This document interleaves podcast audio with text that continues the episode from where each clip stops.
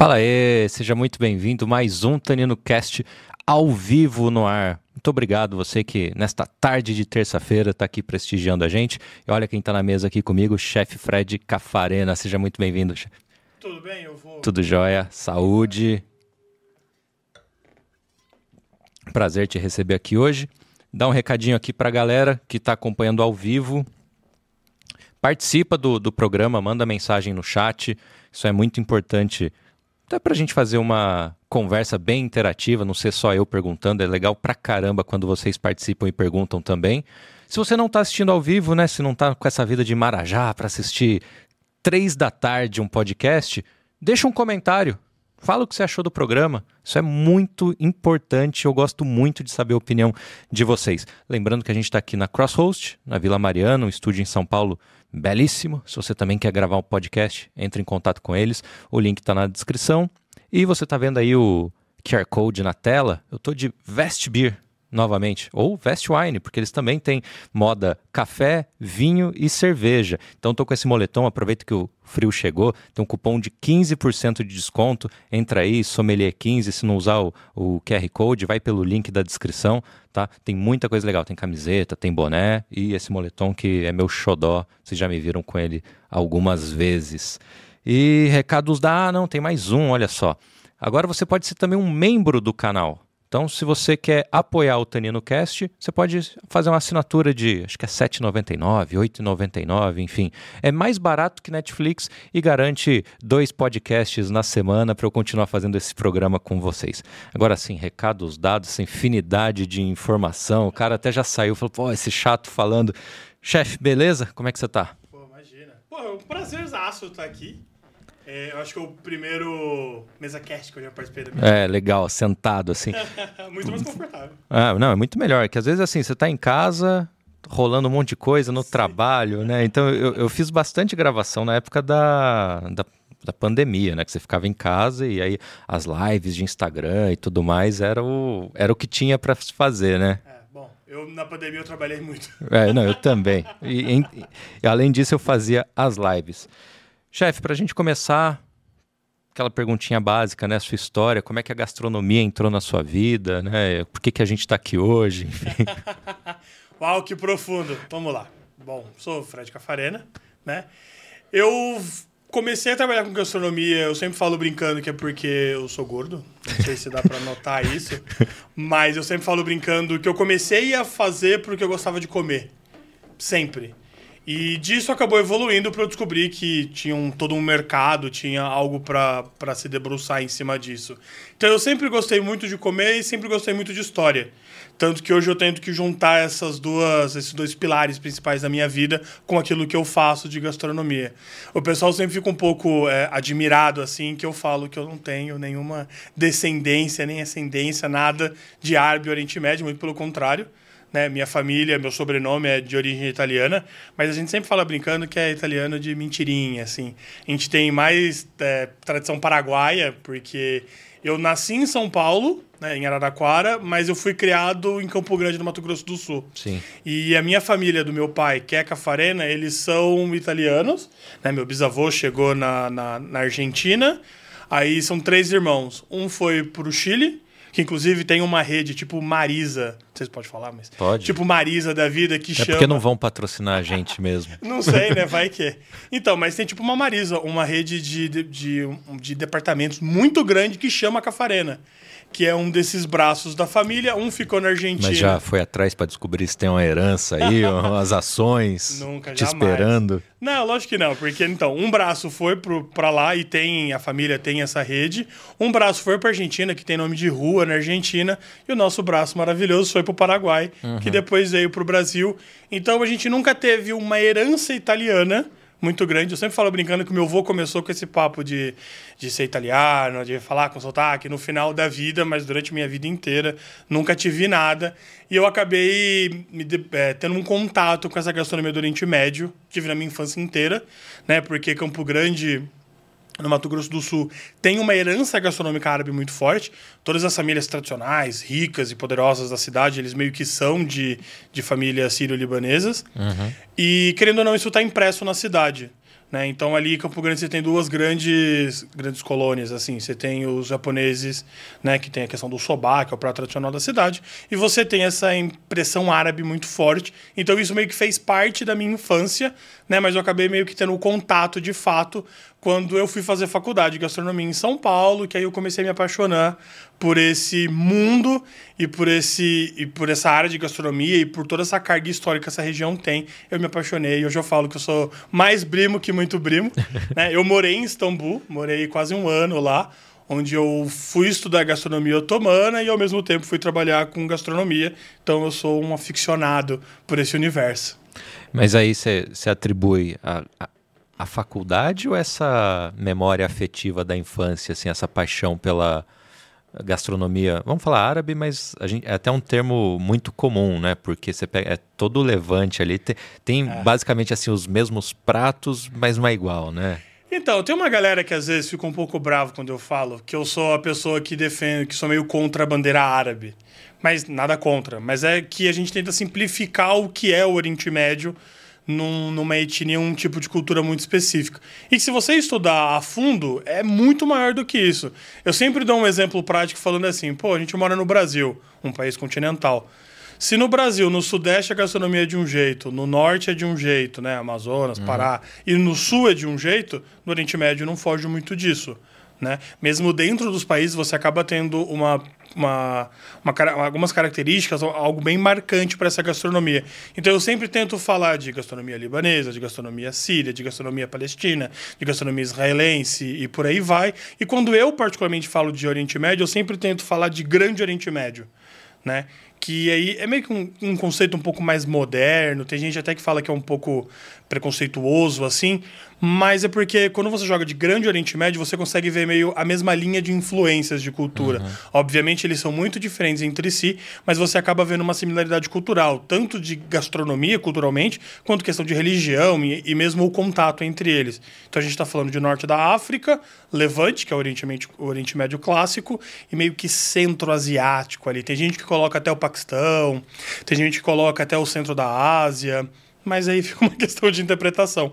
Mas eu acho que o meu contato, eu acho que sublim, subliminarmente vem dessa de todos esses sabores e essas culturas meio que fazerem parte da minha infância, mas eu acho que o grande amor que eu tive por essa gastronomia vem realmente por história.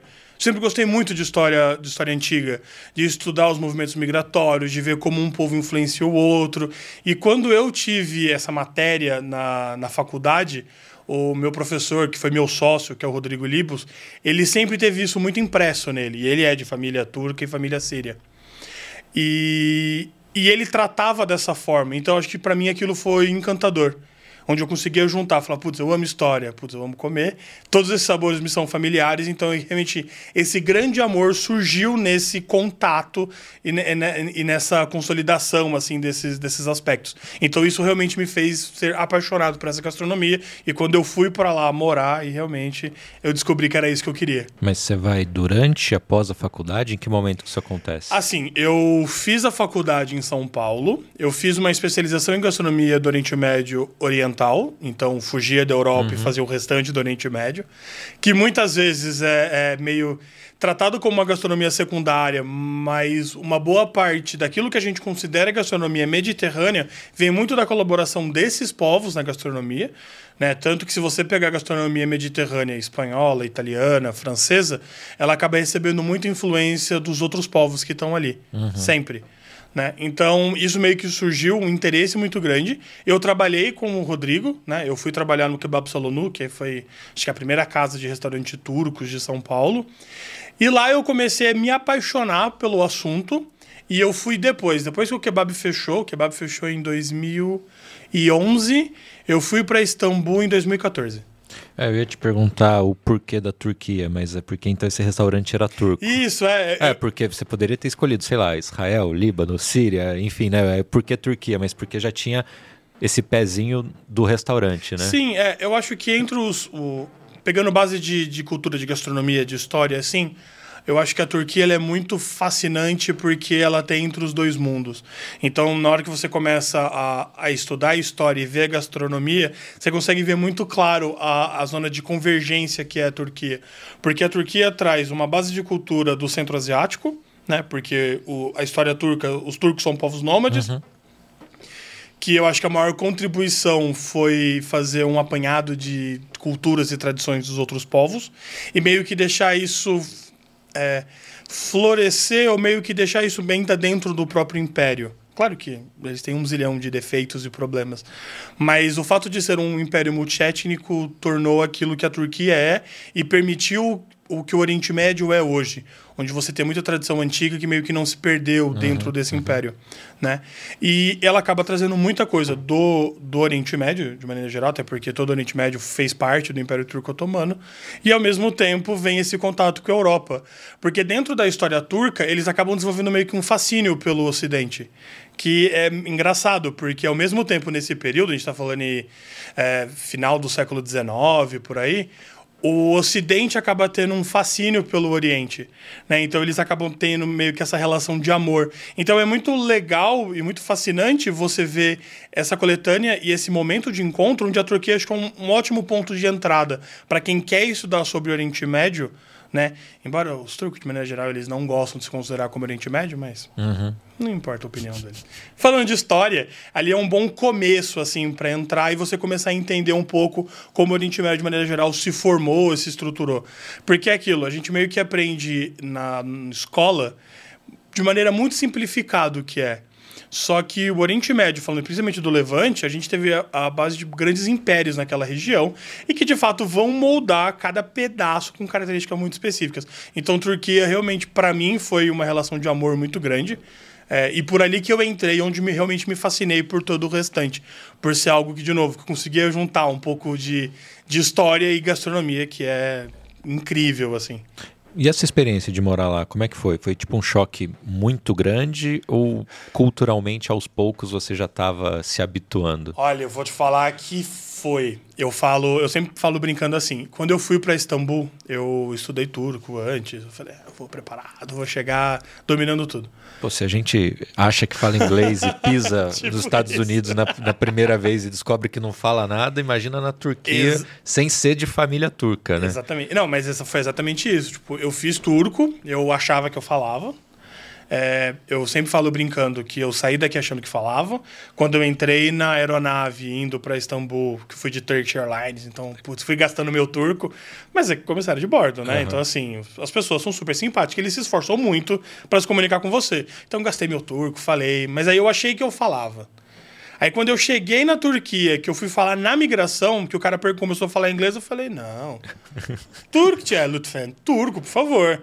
Aí o cara começou a rir e falou assim: ah, é, então tá bom. E começou a falar. E começou a falar, e rápido, e aglutinando todas as palavras, e eu descobri que eu não falava. Nada.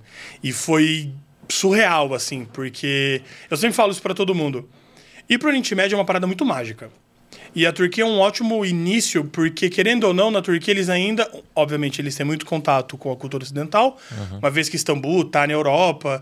E, assim, para quem nunca foi, Istambul é uma cidade europeia nos moldes clássicos. assim É uma cidade belíssima, caótica, que pulsa história, vive história, mas eles estão preparados para receber turista. Então, assim, principalmente na parte turística, todo mundo fala inglês um inglês bizarro, mas uhum, todo mundo fala uhum. inglês e todo mundo se esforça muito para receber. Né? Eu acho que essa questão de receber é uma coisa muito forte no Oriente Médio. Mas a vantagem é que lá ainda usa o alfabeto latino. Então, por mais que você não saiba, você não faça ideia o que significam as palavras, você consegue olhar e falar assim: ah, isso daqui parece, não sei, cadeci, que é rua, mas é de Adesi em turco. Mas Cadeci você consegue falar, você se vira. Você olha lá, você anota no papel, você se vira numa boa né? É, dá para jogar no Google, você pelo menos é o mesmo alfabeto, Isso, você vai exatamente. se virando, então, né? quando eu cheguei, eu, algumas coisas eu já entendia, é, você, acaba, você acaba tendo esse contato porque a cultura é muito diferente.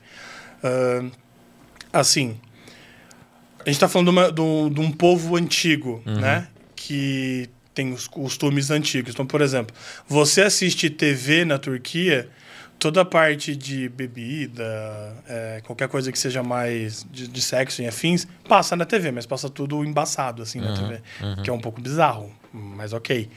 É, as pessoas elas são muito receptivas, né? No Oriente Médio de maneira geral, na Turquia não é diferente. Mas a relação. Eu trabalhei, né? Então, assim, eu não fui só de, de turistão. Então eu, acabei meio que vendo uma cultura um pouquinho diferente, assim. A relação que eles têm com o trabalho e com servidão, acho que é um pouco é, assustador para quem está habituado a morar no Brasil e que as, as coisas são um pouco diferentes. Eu sempre falo brincando que quando eu fui aprender a fazer baklava, que é aquele folhado de, de castanhas, uhum. É, são 52 folhas que precisam ser abertas uma a uma à mão. E o, o meu instrutor, o cara que estava me ensinando, ele não falava inglês. Nada. Então ele falava em turco, um turco que eu não entendia o que ele estava falando e ele não entendia o que eu estava falando. Então a gente meio que teve uma aula na base do tapa da mão. Uhum. Eu sempre falo isso foi um pouco assustador para mim assim no começo, porque tipo assim, porra, o cara tá dando tapa na minha mão, que, que porra é essa, né? E depois eu entendi que não, assim, ele não estava me agredindo, mas foi a forma que ele encontrou para conseguir achar o ponto certo ali, para né? conseguir me orientar para fazer.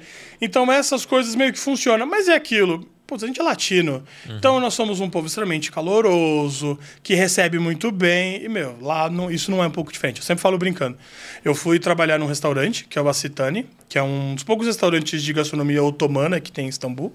Por que isso, né? É, gastronomia otomana é diferente de gastronomia turca, tá? É, gastronomia otomana é um recorte do império. Então você tem um zilhão de etnias, um zilhão de povos ali dentro e que meio que na cozinha palaciana, a cozinha do Império, meio que era um recorte dessas coisas. Uhum. Era muito comum você rodar os cozinheiros dos palácios, irem para o palácio de Istambul, então era comum os cozinheiros de Damasco irem para o Topocapã em Istambul para fazer essa rotação de cozinheiro, então é uma gastronomia muito rica e diferente. Quando você tem a formação da República e a Turquia vira um Estado único, uma república, onde você começa a construir é, a nacionalização desses povos, a romantização desses povos, eles meio que utilizam a gastronomia da Anatólia, que é uma região central ali próximo da Síria, como a base da gastronomia turca. Então ele é um pouquinho diferente em alguns aspectos. Então, assim, sendo mais prático.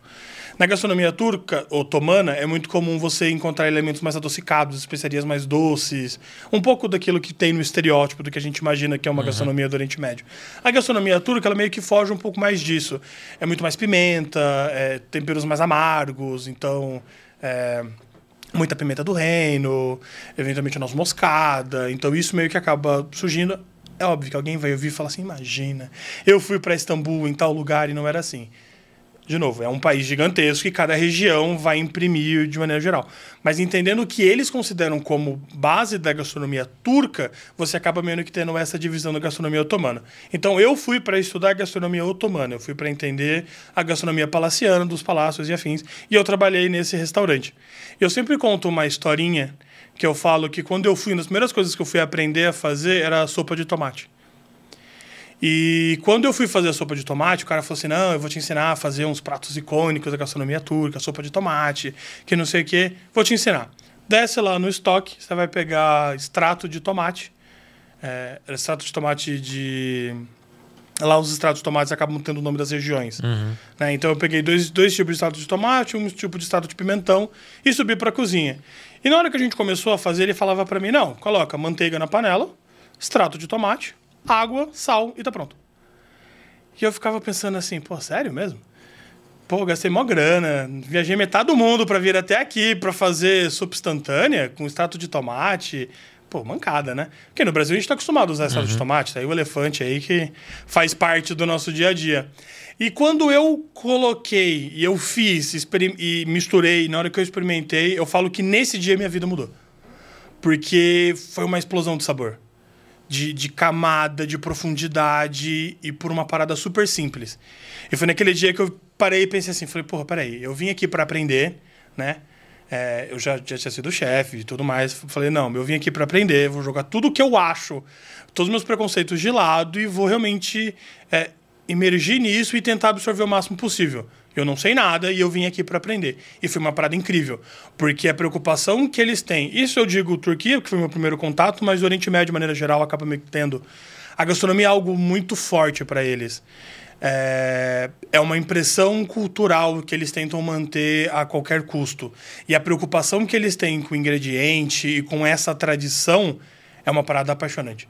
Então eu sempre falo, essa sopa de tomate é uma parada que mudou minha vida e realmente ampliou meus horizontes. E foi onde eu tive esse contato. Eu falei, não, putz, agora eu quero, quero aprender, quero entender, quero comer.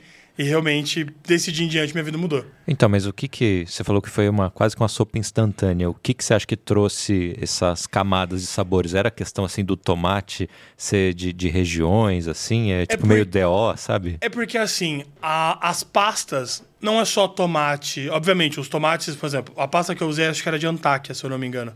A gente usou uma pasta de Antáquia, uma, a pasta de pimenta era de Gaziantep, que é são outras regiões. Então, obviamente, o terroir dessas regiões vai interferir na qualidade do tomate, mas aqui não é só tomate. Então eles pegam o tomate, eles secam, eles fermentam algumas versões, uhum. né? Se fermentam o tomate, seca o tomate, mistura com especiaria, mistura com salsão, com um zilhão de outras coisas e acaba trazendo uma profundidade muito maior do que simplesmente uma pasta vermelha que a gente compra no supermercado no Brasil, que eventualmente ela vai ter um gosto até metalizado muito forte, alguma coisa assim. Era realmente um ingrediente que pra gente parecia uma, uma coisa, para mim no caso, né? Parecia algo ordinário, algo secundário assim, mas na verdade tinha todo um, uma história impressa naquele produto simples. Porque lá você compra isso nos mercados, mas assim, você compra igual a gente compra sabe, especiaria na feira, uhum. que fica uns tiozinhos com um monte de potinho, lá você tem. Você vai nas feiras e o pessoal tem latas e latas disso aberto, com as denominações de origem, não sei o que, para você provar e assim tem muita profundidade. Você vê realmente uma preocupação e você consegue entender as regiões experimentando esses produtos. Então, assim, é uma parada realmente mágica. Uhum. Né? E você acaba entendendo por que, que o árabe no Brasil usa muito e às vezes você não entende o porquê. Porque vem dessa herança. E é realmente uma parada fascinante, assim, é incrível. Se tiver a oportunidade de ir a Istambul, vá e experimente as passas, que você vai ficar chocado, assim, como uma parada tão simples, basicamente com os mesmos ingredientes, pode ser tão diferente entre si. Bom, vamos pegar esse assunto então e vamos destrinchar um pouquinho dessa culinária, né? O, o brasileiro vai falar assim, ah, de novo usando o termo comida árabe, né? É, é esfirra e quibe, né? E, e, e, qual que é o mundo de, de pratos que tem nessa gastronomia e que eu sei que você trabalha muito bem aqui no Brasil?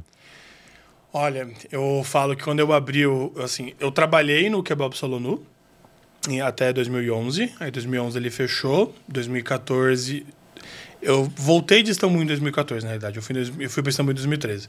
2014 eu voltei de Istambul e eu reabri o Kebab Solonu com o Rodrigo, que é uhum. o meu ex-sócio, inclusive. E eu falava que a minha briga, igual o Bueno, o Izakaya em São Paulo, tinha uma camiseta que era no sushi, né, no sashimi, eu falava brincando que eu queria ter uma camiseta no kebab que era para escrever no esfirra, no kibe. Porque coisa de maluco, né? Eu voltei tão tão fascinado e tão apaixonado por toda essa gastronomia que eu falava, meu, as pessoas precisam aprender que, que o universo é muito maior. Uhum. Mas muito maior mesmo.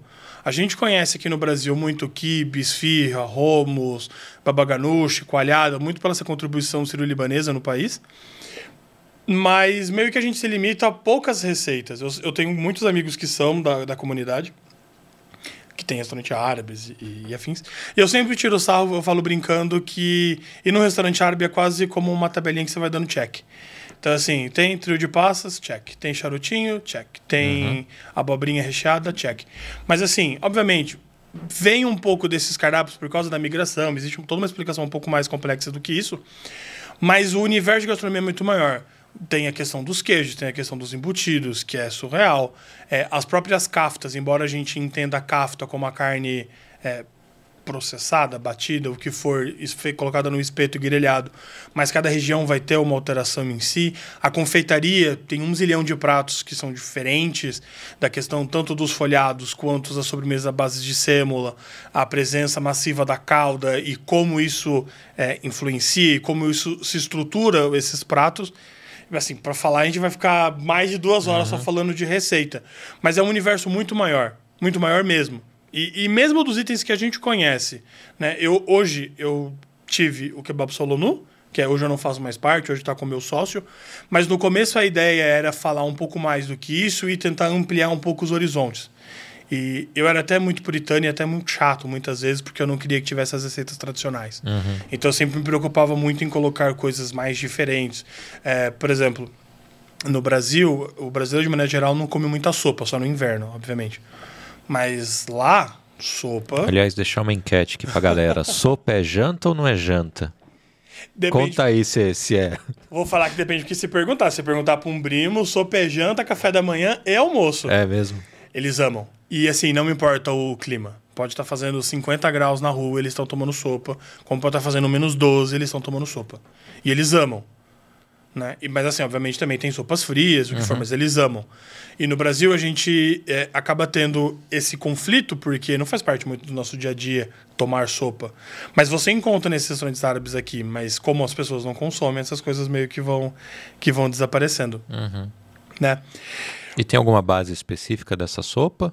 Ou, Putz, tipo, de tudo que... Pode- é de- assim, é, o Oriente Médio ele meio que se agrupa por grupos de ingredientes, assim, você consegue meio que entender o mapa vendo os ingredientes que tem na região. Então, assim, você vai ter sopa de lentilha, sopa de grão de bico, sopa com carne, sopa sem carne, sopa de cordeiro, sopa de arroz. Eu lembro que tinha uma que a gente tomava em Istambul, que para quem nunca provou, ela é até um pouco diferente, assim, para não falar outra palavra, que eles fazem uma espécie de uma carne em conserva, é uma carne de cordeiro assado em conserva, que fica com uma nata, uma crosta de gordura. E na hora de servir, eles colocam uma concha de arroz cozido, um caldo de carne bem leve, jogam um naco dessa carne com gordura em cima, ferve, duas colheres de sopa de pimenta em pó, porque ela é muito comum. Né, A gente tem até uma passagem dessa no restaurante uma vez, que um cliente foi, pediu pimenta e a gente deu pimenta em pó. E o cliente ficou revoltado, Ele muito queria o- revoltado. O, moedor, é isso? Não, Ou não, ele queria um molinho de pimenta. Tá, e ele tá. ficou muito revoltado. E aqui é engraçado porque as pessoas elas têm uma visão muito pessoal do- dessa gastronomia, porque ela era de família árabe e tudo mais. Elas acabavam tendo uma, uma, uma questão muito pessoal. Então ela começou a falar: não, porque eu sou de família X, porque meu avô Y, onde já se viu, não existe isso, tá me dando o resto do saco. E eu falava: pô, gente, aí não, né? Tipo, você pode falar que você não gostou, mas não fala que eu não sei do que eu tô fazendo. Aí a gente foi lá, mostrou, falou: não, isso aqui, inclusive, é o momento que a gente trouxe de lá. É em pó. É estranho. Eu sei que é estranho, mas é em pó. Em Istambul tem duas grandes pimentas que eles usam basicamente em tudo: que é o isot, que é uma pimenta fermentada, e o isot karmazã, que é essa mesma pimenta, mas uma variedade avermelhada. Então, todo restaurante que você vai, você vai ver uma, uns flocos meio pretos, um floco vermelho na mesa onde você vai jogando na comida para comer. Né? E lá é isso, a sopa é isso com duas colheradas disso em cima. É maravilhoso, mas é muito diferente para o brasileiro. E a gente tinha no restaurante e as pessoas achavam estranho. A gente tinha cocorete. Cocorete ele é uma, os turcos e os gregos meio que têm esse prato muito forte, que ele é um kebab de tripa. É um pouco chocante para quem não está habituado, mas é maravilhoso. Eles pegam um espeto, ele, algumas versões, as mais tradicionais, né? Eles recheiam com coração, rim, pulmão, o que for.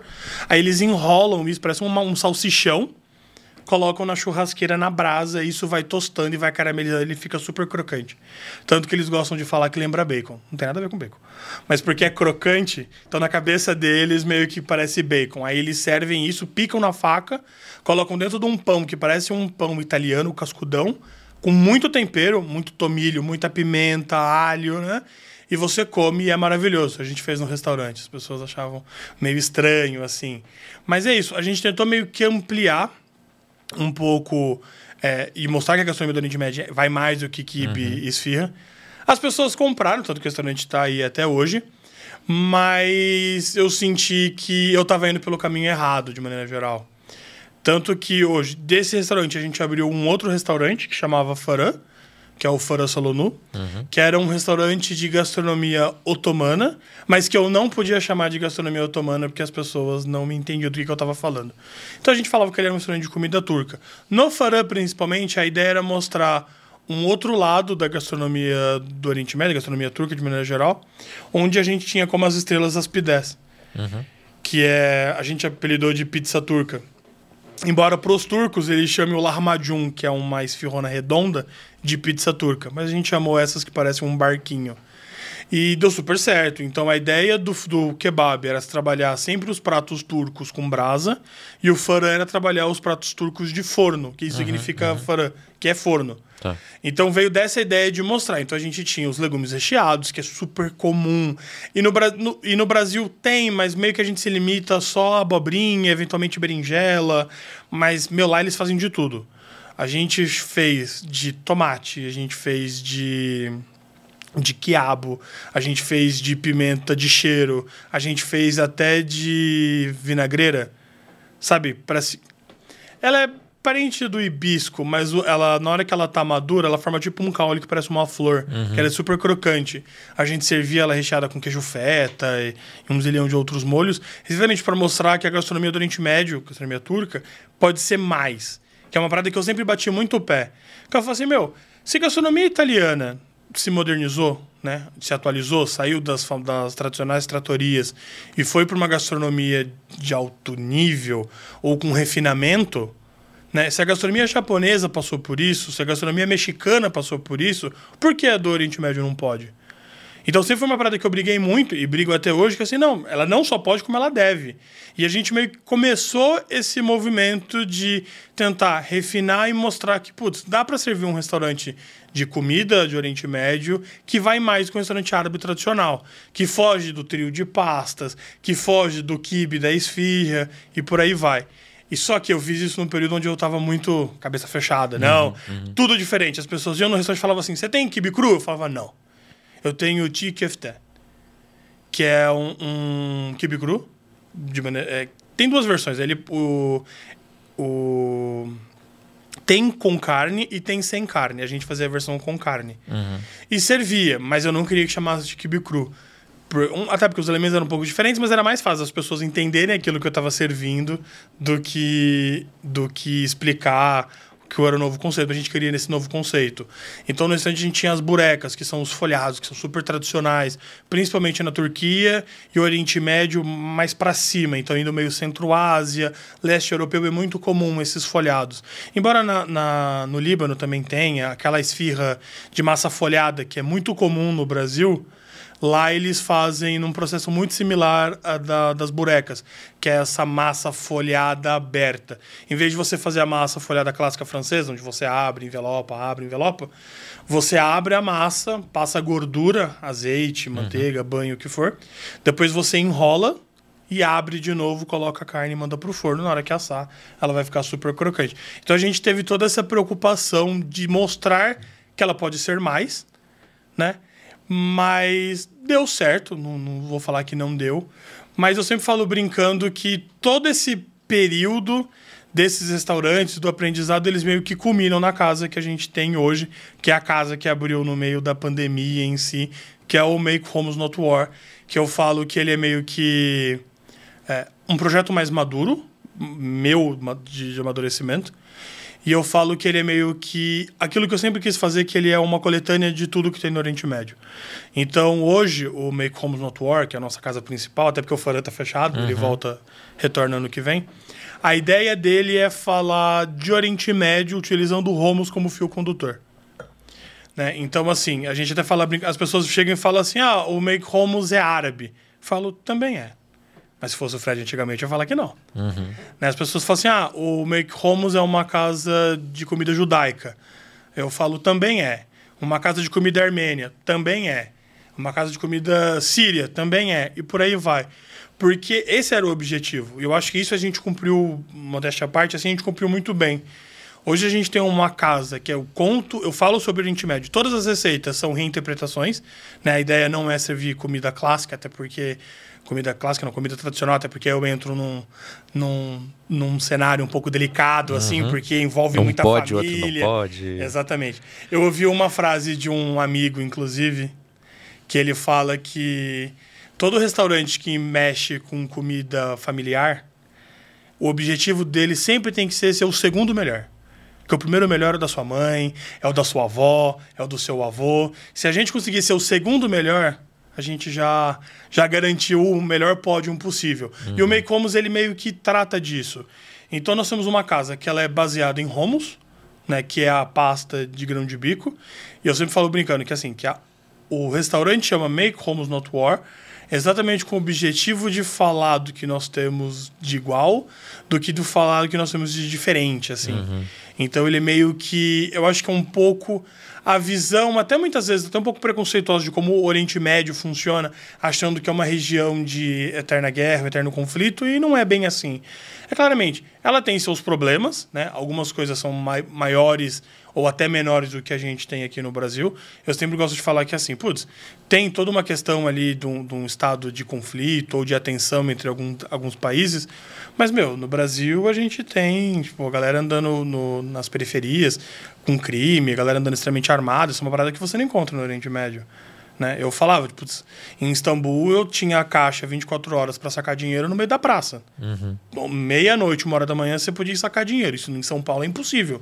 Nem existe mais caixa 24 horas em São Paulo. Existem em alguns locais muito específicos. Dentro do supermercado 24 horas e coisas do tipo. Mas lá você tem, fácil. Só que ao mesmo tempo, para você entrar num shopping de carro, você tem que passar um detector de bomba. Uhum. Né? Então, assim, você acaba tendo suas, suas particularidades, assim, mas funciona muito bem. E o Maycomus meio que surgiu para falar assim, gente, esquece isso. Vamos falar de coisa boa, vamos falar de comida, vamos falar de gastronomia, que foi o foco principal de surgir a casa, né? De contar a história do Oriente Médio através do Romos, onde eu conto com as coberturas. Então, no restaurante a gente serve base de Romos tradicional e sempre as coberturas vão mudando conforme a minha pesquisa, conforme a gente está com vontade, conforme a sazonalidade de ingrediente, mas sempre falando de Oriente Médio. Eu sempre falo brincando. Lá jamais você vai encontrar um hummus de estrogonofe. Mas um hummus de fate, que é um... Putz, como eu explico o fato? É tipo um, um, um, É um prato que ele é um misturadão, assim. Uhum. E você pode ou não ser de carne, mas normalmente assim, é carne, pão quebrado, é um molho de iogurte com tahine jogado por cima e servido no hummus. Serviria fácil. Mas de estrogonofe? Não. De feijoada? Não. Né? Mas contando um pouco dessa história do Oriente Médio, sempre vai ter alguma coisa. E quando, como é que eu consigo entender a diferença de entrar num restaurante armênio, num restaurante árabe, num restaurante, sei lá, turco? Porque às vezes a gente pega os, o mesmo cardápio, né? O que, que tem de nuance assim perceptível? Ó, eu vou falar aqui no Brasil. Eu acho que a gente como a gastronomia árabe é uma parada muito tradicional, faz parte do DNA brasileiro, eu acho que você acaba vendo. Eu sei que provavelmente quem for do, da família ou da colônia vai, vai falar que eu vai discordar, falar que eu estou mentindo, que eu estou enganado, o que for. Mas aqui a gente sofre um processo de tudo meio que vira um restaurante árabe. É normal. Então, assim, você vai para um restaurante turco, no começo ele é turco, mas com o tempo ele acaba meio que virando um restaurante mais arabizado, porque é o que as pessoas querem. Que é aquilo, a gente não pode esquecer que um restaurante, no final de tudo, ele é um business, ele é uhum. negócio, precisa uhum. vender, né? Só de filosofia, só de cultura não, não mantém e não paga as contas, infelizmente. Gostaria muito. Se fosse isso, a gente estava muito bem. mas assim, então todo restaurante aqui meio que passa por isso. Então hoje você encontra de pequenas diferenças nesses restaurantes, mas é bem pouco assim. Então, por exemplo, uh, você vai num restaurante armênio, você vai ter mantã, que é uma, uma massinha recheada com carne ou cordeiro ou o que for, que eles assam assam no forno com um pouco de manteiga. Depois eles servem com iogurte e um, e um molho de manteiga por cima. O turco, você também, ele também tem mantã, mas a versão deles provavelmente vai ser cozida na água e vai ser finalizada com iogurte e um molho de, man de manteiga com pimenta. Então, assim, a gente está falando basicamente da, da, mesma coisa. Só alguns pontos que, vai, que vão divergir. Da gastronomia árabe é a mesma coisa. Então, por exemplo, o que, que a gente tem de similar como mantã, que é essa massa? A gente tem o shishbarak, que é super comum no, no, no Líbano que é uma massinha recheada com carne cozida na água, servida numa sopa de iogurte, finalizada com quibe frito. Uhum. Aí tem algumas versões que o quibe é recheado com manteiga, recheado com gordura de ovelha, algumas vai uma espécie de um molho de hortelã por cima. Vão ser essas pequenas alterações que meio que vão dar a cara da regional do restaurante ou dos pratos. Por quê? Porque os ingredientes são basicamente os mesmos. A gente está falando basicamente das mesmas regiões. Então, a interpretação e a prática vai vir muito mais dessas regionalizações de como você interpreta aquele ingrediente. Não sei o que eu falei que no Brasil é um pouco diferente, porque se você for para fora, tipo Nova York, onde você acaba encontrando muitos restaurantes familiares e mais tradicionais, você vai acabar encontrando uma gama de receitas um pouco diferente do que a gente conta no Brasil. Né? Acho que no Brasil esse. Não esse medo, mas essa questão de ser comercial e de vender meio que vai deixando todo mundo com a mesma cara. Te dou um exemplo prático. É, a gente come esfirra no Brasil. Esfirra é uma parada que pra gente, sei lá, acho que depois de pizza é o, o a, a, segunda salgado, sei lá, uhum. segunda coisa mais vendida e faz parte do dia a dia do brasileiro, né? Aí você vai numa esfirraria uh, libanesa tradicional, sei lá, Rafu no, no centro, sírio-libanesa, é uma massa muito parecida, ela vai ser uma massa ligeiramente um pouco mais alta, o recheio de carne vai ser a base de tahine. Maravilhosa, não tenho o que falar. Aí você vai na Efendi, que é no centro, eles são de família armênia. É, é uma massa um pouco mais fina, uma massa mais elástica, é, com recheio de carne que vai levar pimentão, cebola uhum. e tudo mais. Essas vão ser as diferenças. Mas a ideia geral do prato ainda é basicamente a mesma. É um pão com carne, o outro é um pão com carne, um tem um tempero específico, o outro um tempero diferente. E você acaba não vendo mais, é, não acaba não vendo outras receitas mais diferentes ou mais icônicas. Né? No caso dos armênios, é, você tem uma comunidade armênia por questão do genocídio e tudo mais, você tem uma comunidade armênia que foi para o Líbano, onde a gastronomia libanesa, a gastronomia armênia dessa comunidade é muito parecida com a gastronomia libanesa, inclusive é uma parte que veio para o Brasil, né, por questão da perseguição e tudo mais, e acabou imprimindo essa gastronomia bem parecida. Mas se você pega restaurantes armênios em Nova York, em outros locais, que eles vêm mais do norte, mais do centro é, asiático ali, do, onde está Yerevan e por aí for, você vai ter uma gastronomia um pouquinho mais diferente. Mas eu acho que vem essa questão principal, que é precisa vender. Uhum. Né? E quando uma pessoa entra num restaurante que na cabeça dele é árabe, seja armênio, turco, sírio, libanês, israelense, palestino, o que for, eles já vão com uma expectativa de comer algo. E no final, o ter que vender e manter a loja funcionando, manter a lojinha uhum. funcionando, você meio que vai caminhando por um, por um senso parecido, assim. Né? Eu acho que nos últimos anos, os últimos anos mesmo, bem pós-pandemia, eu acho que começou a surgir uma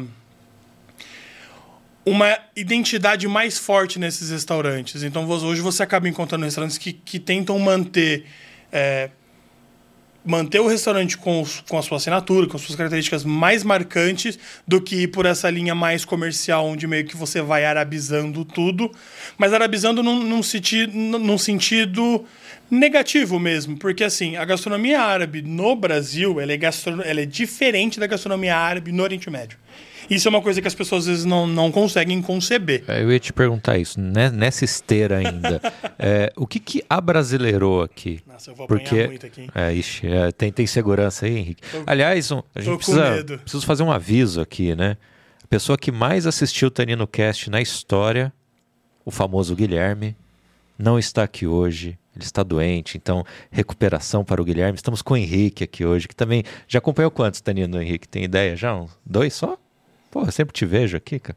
Pô, tem que acompanhar mais. É que o Henrique faz muitas coisas aqui. Então, melhoras pro Guilherme, mas bota um segurança aí na porta pro Fred não apanhar hoje. apanhar, tô vendo já. Mas tudo bem. Vamos lá, vim aqui para isso, né? assim, ó. É... Quando você tem a migração dos, dos sírio-libaneses, que majoritariamente são sírio-libaneses que vieram para o Brasil, você acaba tendo essa migração no período otomano e majoritariamente eles são cristãos. Isso é uma parada que às vezes as pessoas ficam admiradas ou nunca pararam para pensar. Uhum. A gente tem muito árabe no país, né? E a gente tem muito pouco muçulmano no país.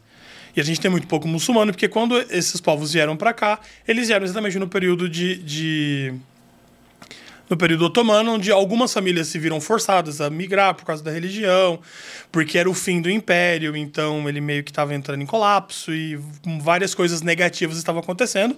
Então, muitas dessas famílias migraram para cá. Uh, e aquilo, você está longe da sua matriz. Então, meio que você vai se adaptando ao que tem no Brasil.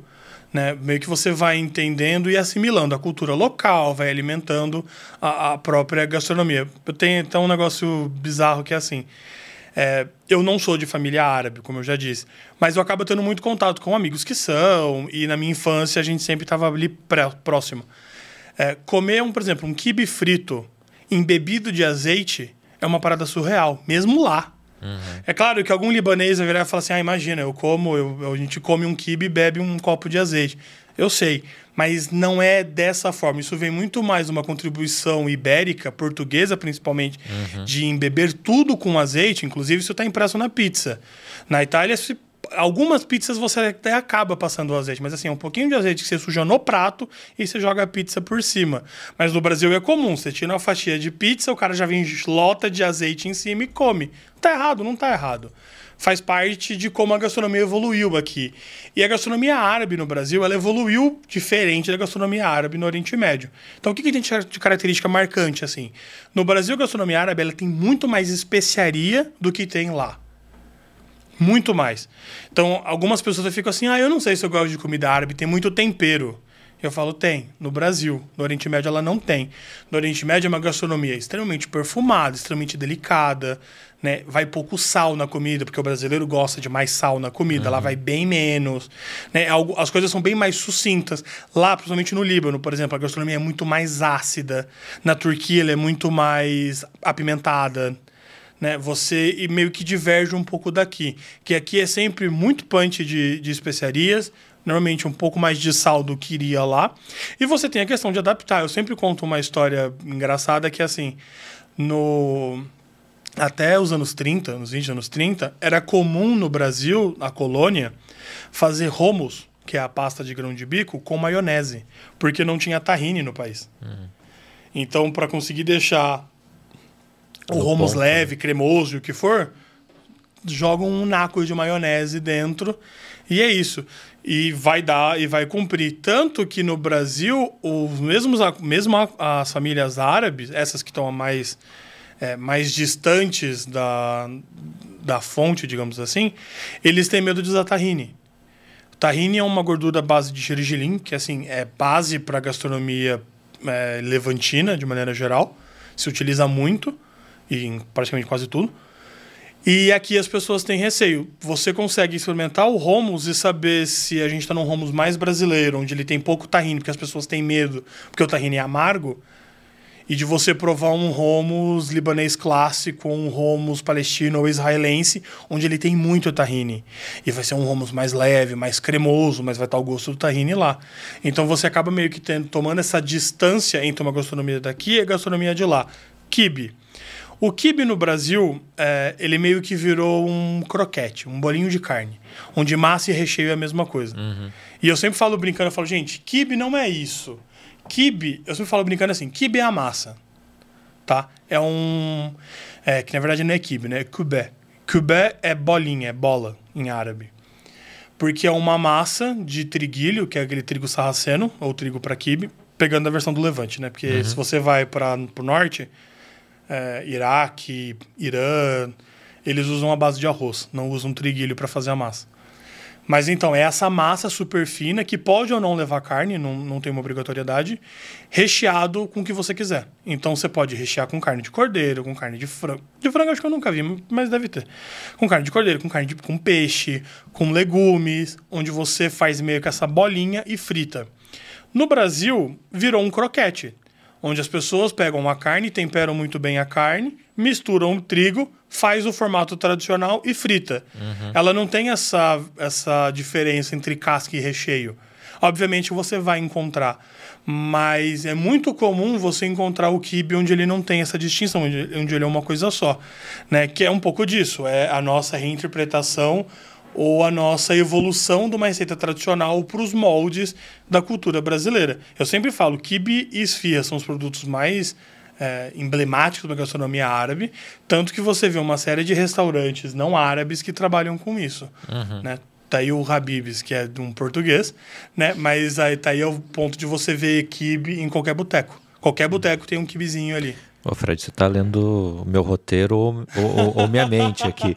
Que eu ia te perguntar se o Habibs tem uma contribuição para a difusão da cultura árabe. Por mais que você fale, cara, aquilo é o cúmulo do fast food, mas talvez introduziu na, na, na, na mente das pessoas, né? Beirute, kibe, esfirra, a, a, maneira que ele faz, mas é, é, passou a fazer parte, pelo menos, da infância de, da nossa geração, né? Olha, eu vou te falar um negócio que polêmico, assim, que às vezes as pessoas meio que torcem o nariz quando eu falo.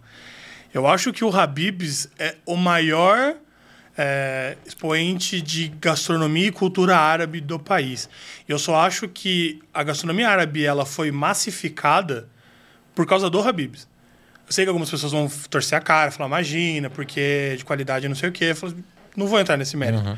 Mas aquilo que eles contribuíram, a gente não estaria falando de kibe ou esfia em qualquer local se não fosse por causa do Habib's. Então, assim, eles são os grandes responsáveis por transformar isso num produto popular de fácil acesso.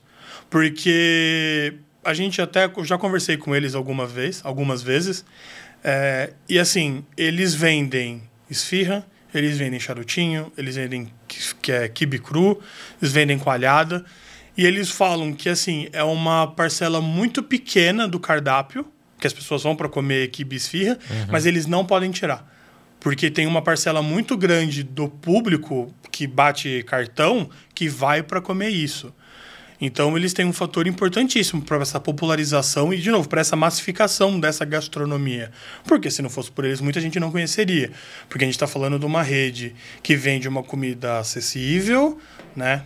E que está em sei lá, todos os estados, que provavelmente. Provavelmente em todos os estados, ou provavelmente em todas as capitais. E que, de novo, é um produto que está no mindset das pessoas. As pessoas querem comer esfirra.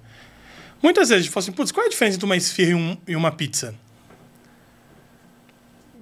É que eu como a, espi, a esfirra inteira e, a, e, não parece que eu comi uma pizza inteira, mas aí eu como oito esfirras, né? Tipo... É claro que existem esfirras e esfirras e pizzas e pizzas. Até porque eu também já vou apanhar da comunidade árabe, também não apanhar da comunidade italiana. Mas assim, existem, obviamente, pizzas e pizzas, esfirras e esfirras. Mas se você pensar no produto, na ideia básica do que é, é um pão, é, é um pão chato, com alguma coisa em cima e assada. Comida fácil, comida uhum. completa. Carboidrato com algum tipo de proteína, alguma coisa assim. Então, assim, é uma parada fácil para consumir. E se você for pensar em, em produto fácil, tá em exemplificação, porque é basicamente a mesma coisa. Né? De novo, eu sei. Você vai entrar com temperos específicos, massas específicas, existem estilos específicos de como faz uma pizza, como faz uma esfirra. Mas, de maneira geral, são produtos fáceis de consumir. E o Habib, sem sombra de dúvidas, é um grande contribuidor tem seus problemas, como tudo que é muito grande tem seus problemas, mas eu acho que se não fosse por eles, a gente não teria essa massificação tão grande da gastronomia como a gente tem com a contribuição inquestionável que eles tiveram. Legal. E aí, vamos voltar para o Make Homes, é, que ele nasceu na pandemia e era um delivery, né? E você era meio avesso a delivery. Nossa, eu detesto. Muito. Ainda detesta ou agora posso, já não, não, não, não, briga mais com, com eles, né? Eu não posso cuspir no, no que pagou minhas contas, né? Mas assim, eu continuo não eu posso falar isso? Posso falar isso, Thalita? Foi o que eu posso. Ah, já eu continuo. Assim, eu particularmente odeio ainda. Eu, eu entendo a facilidade, até porque pós-delivery, pós-pandemia, não vou ser hipócrita e falar que eu não peço. Hoje em dia eu peço, mas pré. Pré-pandemia eu realmente não pedia. Uhum. Fiquei cozinheiro chato, tipo assim, não, você tem que ir lá comer na hora, feito, que não sei o quê. Imagina, comer abafado numa caixa, vai ficar ruim. Mas é isso. O Make Homos, ele surgiu de uma provocação de um amigo. A gente tem um amigo, que é o, o Fábio Espinosa. É, ele tinha acabado de voltar de uma viagem que ele fez para Israel. Ele fez Israel e Jordânia. E a gente foi fazer um evento no Maranhão. E a gente tava, ele tava apaixonado, só, só falava disso. Aí eu falei, não, é lindo, a gastronomia é incrível, pô, eu, eu não tenho o que falar. Eu, toda a minha vida, minha carreira é dedicada a essa cultura, né? Oriente Médio. Aí ele falou: Meu, sabe o que você tinha que fazer? Uma casa de romos. Mas daqueles moldes que tem em Israel. Só romos. Uhum. Que aí você vai fazer. Aí você, ele começou: Não, aí você faz romos não sei do que, romos não sei do que lá. Aí eu comecei com ele: Fábio, vamos lá. Porque eu era mais puritano nessa época. Romos tem que ter grão de bico. Porque senão não pode ser romos. Porque romos significa grão de bico em árabe. Né? O nome do prato é romos bir tahine, que é romos com tahine. Então precisa ter grão de bico para esse início de conversa. Mas vou pensar. A gente começou a rir, a gente fez uma, ele, a gente fez uma escala em Brasília. Ele mora no, em Santa Catarina. Ele seguiu para lá e eu vim para São Paulo e vim com isso na cabeça. Pô, uma casa de Romos, uma casa de Romos, será? Não sei, não sei. A gente, cheguei, encontrei minha, minha sócia num outro dia e falei para ela, falei, meu, tô pensando num projeto assim. Uma casa de Romos, onde a gente vai falar sobre o Oriente Médio usando Romos como base, porque é um produto que todo mundo conhece. Porque era isso. Quando eu tive as outras casas, eu ficava insistindo de que as pessoas iam provar a gastronomia do Oriente Médio na marra. Por que na marra? Porque assim, eu, a gente, eu não tinha nenhum tato de querer te convencer a experimentar. Olha, uhum. eu tenho esse kibe, mas eu também tenho isso. É, eu não tenho esse kibe. Se você quiser comer aqui, só tem esse daqui. Funcionou? Funcionou, mas eu acho que deixava com uma cara muito mais exótico e na minha, minha missão sempre foi querer popularizar esse tipo de gastronomia. E na hora parando para pensar, eu falei, meu, eu tô fazendo muito errado.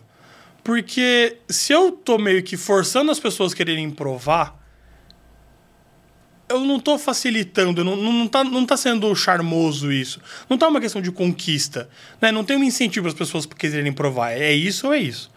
Então, quando veio a ideia do Make Homos, eu quis fazer diferente. Eu falei, meu, eu vou pegar um produto que todo mundo conhece. Que é o produto mais democrático que eu posso imaginar de Oriente Médio, é Homos. Né? Daí onde veio a questão do nome. Uhum. Que era isso. Porque Homos é um prato vegano, que agrada quem come quem não come carne e seus derivados. É um prato que não tem glúten. Né? É, no máximo você pode falar uma pessoa que tem alergia a gergelim. Que aí, infelizmente, não dá para agradar todo mundo. Mas tirando isso, é um prato que funciona para tudo. E veio dessa ideia. Tanto que no começo, o Make Homes ele tinha um desenho muito diferente. Eu saí do avião com um esboço do que eu estava pensando em fazer, conversei com ela, ela super topou, falei, então vamos abrir. O Make Homos surgiu para ser tipo um espoleto de Homos. Essa era a ideia. Ia ter um, um, uma geladeirona na frente, com um zilhão de toppings e afins, onde a pessoa ia encostar e ia falar Homos na base, eu quero tomate, eu quero pepino, eu quero não sei o quê, eu quero uma cafta, fechava e a galera comia na rua. Essa era a ideia. E eu fiz, eu montei, eu desenhei, e a gente viu o ponto na a gente ia abrir no Conjunto Nacional, na, Conjunto Nacional, a gente ia abrir num, na frente do Conjunto Nacional. E estourou a pandemia. Uhum. A gente estava negociando o ponto, a gente desistiu do ponto, falando, não, não sei quanto tempo vai durar isso, vamos deixar para lá. E estourou a pandemia e a gente tinha um Faran na época, que era o restaurante onde as pessoas não tinham opção, ou era o diferentão ou era o diferentão. E tem que ser delivery, pandemia tem que ser delivery. Vai durar 45 dias, vai durar 60 dias, vai durar 120 dias. No final durou dois anos, uhum. né? E a gente ficou assim, meu, eu detesto delivery. Odeio com todas as minhas forças. Os clientes pediam e tiravam foto e me marcavam. Eu falava, que horror. Eu não quero nem postar isso. Tudo revirado, tudo murcho, horrível. E muda embalagem. E como a gente fez, a gente montou o restaurante do jeito mais difícil, onde para eu vender eu tinha que contar uma história para o cliente, vendia o delivery, mas assim, vendia muito pouco. Porque, pô, na boa, você não vai estar em casa, você não vai pedir, sei lá, um um patatês QFTC, que é tipo um kibe, tipo um kibe de batata com molho de queijo. Você vai pedir isso? Não. No delivery, em casa, enfurnado dentro de casa, você vai pedir isso? Não vai. Você vai pedir aquilo que é, que é confortável, que é reconfortante. Então, no meio da. Uma, acho que uns dois meses de pandemia, a gente já estava desesperado porque precisava vender, tinha que manter tudo funcionando. A Thalita virou para mim e virou, falou assim: falou, Meu, e se a gente ressuscitar o projeto do Make Homos? Porque é um produto fácil, vai via, viaja, teoricamente, vai viajar bem, e é um produto familiar. Eu acho que esse era o principal para mim, assim, era um produto familiar. As pessoas saberiam exatamente o que elas estavam esperando. Então seria muito mais fácil para vender. Então eu peguei o, o, conceito do Make Homes que eu tinha desenhado meio espoleto. Falei, isso aqui não vai funcionar no delivery, porque não tem tete a tete, não tem como falar com o cliente. Vamos montar um cardápio com quatro opções, já montado, uhum. e vamos pôr para rodar para ver como funciona. E a gente fez, e assim, foi um sucesso. Eu, a gente sempre fala brincando que o Make Homos é o restaurante e a marca que salvou nossa vida na pandemia porque a gente tinha acabado de separar a sociedade 20 dias antes de, de, de estourar. estourar. a pandemia. Então, assim, já estava descapitalizado, ainda por questão da separação da sociedade. Tinha um zilhão de planos que foram todos pro buraco, porque a pandemia estourou.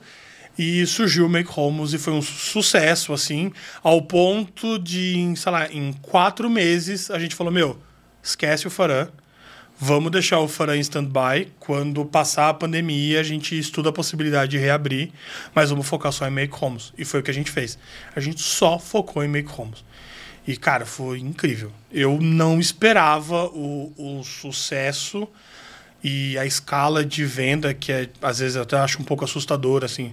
A gente. Assim, assustador eu digo para um restaurante uhum. artesanal, né? Tipo assim, eu faço tudo. A gente faz nosso próprio tahine. É, a gente tem um cuidado de tudo que a gente serve é feito no restaurante. Todos os pães são nossos. Então entenda que isso tem uma escala reduzida comparado com o Habibs da vida. Mas assim, demais. Hoje a gente processa por dia quase 50 quilos de grão de bico seco que vai virar 150 hidratado. E na hora que cozinha vira quase 200. E é tudo isso processado no restaurante. Todos os dias. Então foi uma aceitação que eu não imaginava que teria. E foi até uma parada assustadora ao ponto do Make Homes virar a casa principal. Porque o Make Homes surgiu para pagar dívida. A ideia do Make Homes, até antes da pandemia, era assim: a gente dividiu a sociedade, preciso terminar de pagar o que a gente comprou, então vamos abrir uma casa, a gente vai faturar seus 20, 30 mil reais só na hora do almoço, tá ótimo. Paga o que tem de, de dívida extra e a nossa grana, para funcionar a empresa, a gente usa do Faran, que faturava bem. Uhum. Né? Mas não foi. Hoje, o, o, por exemplo, hoje o faturamento do Make Homos é muito, é quase o dobro do que o Faran, quase não, é mais do que o dobro do que o Faran faturava naquela época. E deu super certo, de novo, tanto que é o ponto dele virar a marca principal, virou nossa marca principal. Uhum. nós ficamos um tempo onde era o Faran, que não comportava mais o tamanho que o Make Homos utilizava. A gente tinha um ponto de 120 metros. Hoje o Make Homos fica num ponto de 300 metros quadrados e, obviamente, quem for lá vai falar assim: ah, mas eu já fui lá e é pequenininho. A gente fala assim: não, não. Para o cliente ele é pequeno mesmo. Porque a gente tem duas cozinhas, a gente tem uma cozinha de produção gigantesca para o processamento do restaurante. Quem passa lá vai ver uma cozinha minúscula de três cozinheiros trabalhando, mas o que tem por trás e de espaço para processamento a gente tem.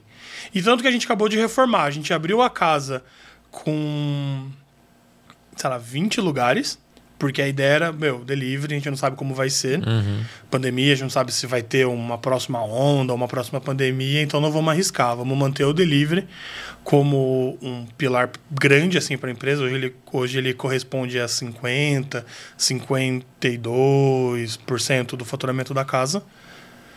E vamos abrir um salão pequeno. Só que o salão começou a atrair muita gente. Tanto que assim, e não é o mesmo cliente, o que é bizarro ainda, porque eu não consigo conceber uma pessoa que, tipo, curte pedir delivery, sabe? Não querendo cuspir no, no uhum. prato que, que, que paga minhas contas, mas assim, as pessoas curtem, não é o mesmo público. Quem pede delivery não é o mesmo público que vai na casa. Tanto que a gente acabou de reformar para dobrar o salão, então agora a gente tem um salão de 40 lugares, mas ainda é pequeno. E o delivery mantém estável, assim, bizarramente. As pessoas amam. Amam, amam, amam. E eu continuo falando, as pessoas viram falar assim: ai, Fred, eu pedi make homes. Eu falo, por quê? Vai lá. É muito melhor comer lá. Inclusive, eu falo para as pessoas, gente, vão no restaurante. É melhor do que no delivery. Cara, agora é você que vai me bater, mas eu tava conversando na hora do almoço sobre hambúrguer. Ah, já foi na hamburgueria tal? Eu parei para pensar que capaz eu ter ido em, sei lá, cinco hamburguerias aqui em São Paulo na minha vida. Mas eu como hambúrguer, tipo, duas vezes na semana fácil tudo delivery, cara. Eu parei para pensar exatamente nisso hoje, de, de não ter ido no lugar e, e ter a experiência de, pô, cara, saiu da chapa agora, quentinho e tal. Ah, mas eu, assim, obviamente, uma questão pessoal minha. Eu acho, mas eu, eu não sou ingênuo, eu entendo que a facilidade de pedir e entregar falando de negócio, gera o consumo. Uhum. Né? Se você tivesse que ir na hamburgueria, você não estaria comendo duas vezes por semana, provavelmente. Não. Mas a facilidade de entregar comendo em casa, em casa. Sim, a facilidade de entregar... Seguindo a dieta da Nutri direitinho. Mas a facilidade de entregar em casa influencia na questão do consumo. E o McComas não é diferente. Mas eu sempre falo, meu, peça delivery. Eu acho que faz parte, até porque ajuda a gente a manter o lojinha. Mas assim, se você tiver oportunidade, vá ao restaurante. Obviamente, estou falando de cabeça de cozinheiro. Eu quero que você coma fresco. Na hora que a gente faz, na hora, montado, bonitinho, tudo no ponto certo. Não dentro da caixa que viajou 30, 40 minutos. Uhum. E se for um hambúrguer, o alface já foi para cá do caralho. Tudo começou a soltar água. O hambúrguer, inevitavelmente, vai passar um pouco, porque ele vai continuar cozinhando dentro da caixa. E por aí vai. Mas se tiver oportunidade, vá. Peça o seu delivery, mas vá uma vez, pelo menos, ali. Vai lá e vá no restaurante, que vai ser uma experiência muito melhor. Se você já gosta no delivery, na loja em loco, é infinitamente melhor. Ô Fred, qual foi a, a inspiração para os toppings? Porque você ia fazer esquema espoleto, que ia ficar a critério do cliente, falou, não, foi. preciso fazer quatro, meia dúzia. Você pensou assim, ah, vou fazer um tour com judaico, não sei o quê, ou não? Falei, deixa eu hum, pensar não. mais ou menos no, no perfil do cliente aqui. Se eu for falar de. fosse um discurso comercial, eu diria, obviamente, que esse foi meu objetivo, eu desenhei exatamente assim, mas não foi. Na verdade, quando eu, a gente abriu Pro Delivery, eu não tinha isso em mente de como seria de tentar ter um representante de cada região, de cada país, para que fosse, né, que fosse uhum. exatamente essa, essa ideia de contar o Oriente Médio. Não foi exatamente assim.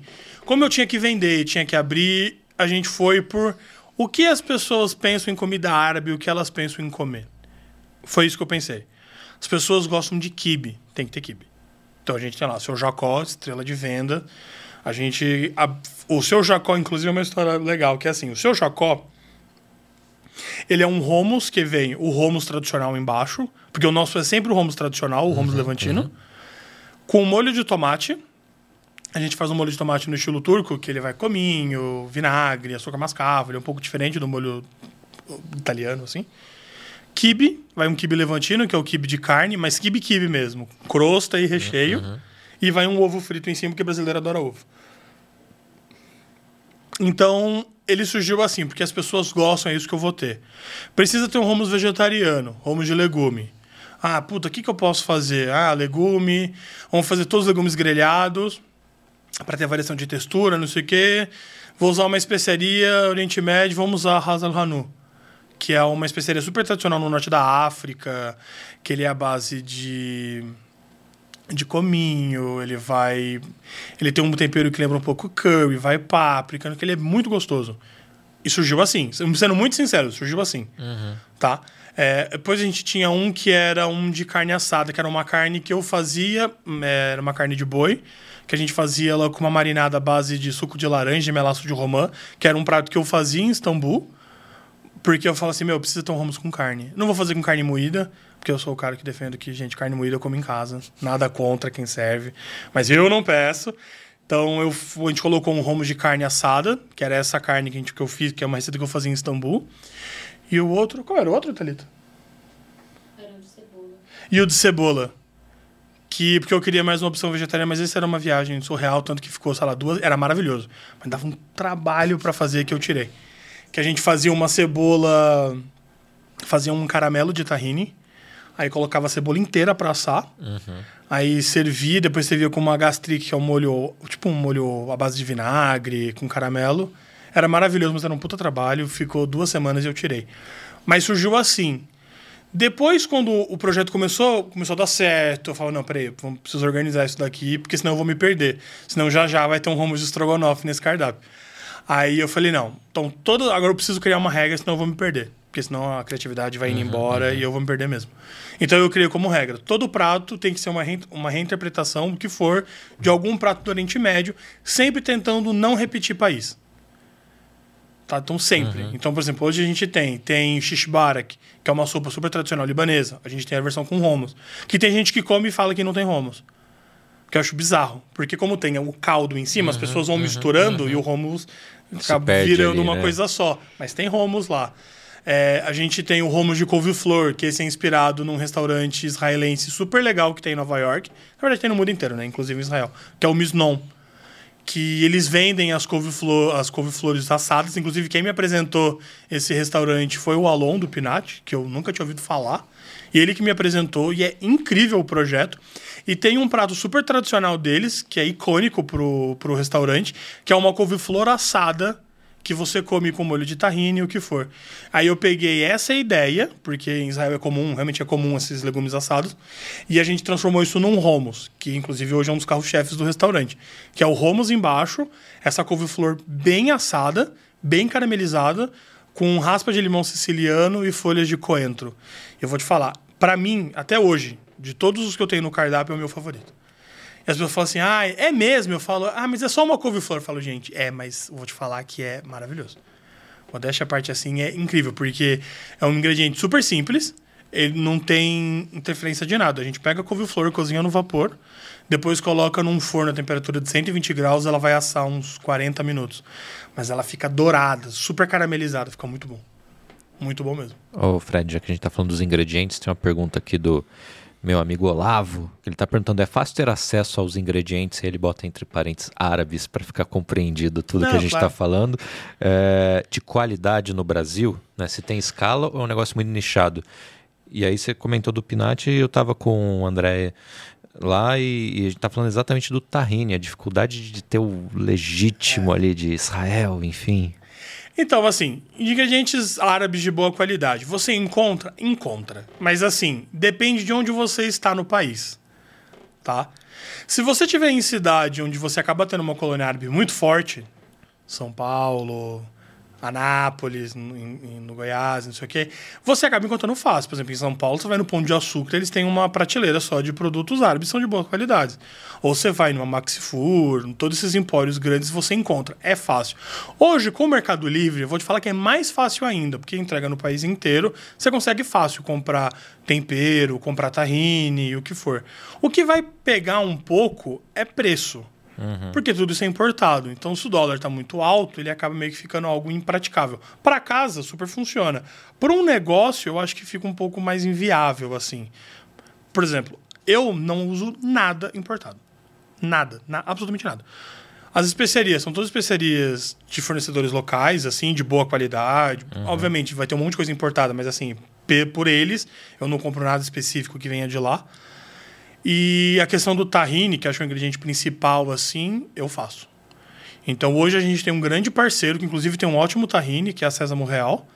Eu compro o gergelim deles, porque vou te falar que isso foi um grande problema para mim no, no início do Make Homos, que era a padronização desses ingredientes.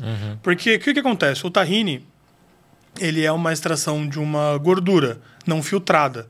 Então, ele, simplesmente você pega o gergelim, moe num, num, num, num moedor, num pilão, e vai extrair a gordura. Né? Ele não está filtrado, está cheio de, de sedimento. E ele vai oxidar. E quando ele oxida, ele começa a ficar amargo. E no Brasil, às vezes, quando chega, chega um produto muito velho. É, Velho é pesado, né? Chega um produto que foi feito há muito tempo. Não, não velho, não que seja, não que seja ruim para consumo. Mas ele vai oxidar, é inevitável. Né? A gente sempre fala brincando, igual a questão de azeite. É, o Brasil tem um- azeites maravilhosos agora no mercado, feitos no Brasil. E eles vão ser muito melhores que qualquer azeite premiado europeu, pelo simples fato dele ser fresco. É claro que pode ser que você encontre uma nota muito específica, alguma coisa assim, que talvez eventualmente você não encontre no azeite daqui, mas ele é fresco, é uma extração recente, é outra parada. Nenhum azeite vai chegar no Brasil com extração de um mês. Não vai. Então você vai perder esse frescor. Tahine é a mesma coisa. Então muitas vezes quando você compra um ótimo tahine, que seja importado, que seja israelense, que seja libanês, o que for, infelizmente vai chegar no Brasil um pouco oxidado já, vai chegar um pouco amargo, que é onde entra o, o trauma do brasileiro, porque tahine é um negócio amargo. Só que como que você consegue é, passar por isso? Compra a marca nacional. A Sésamo Real tem um tahine que é muito bom. Ou faz.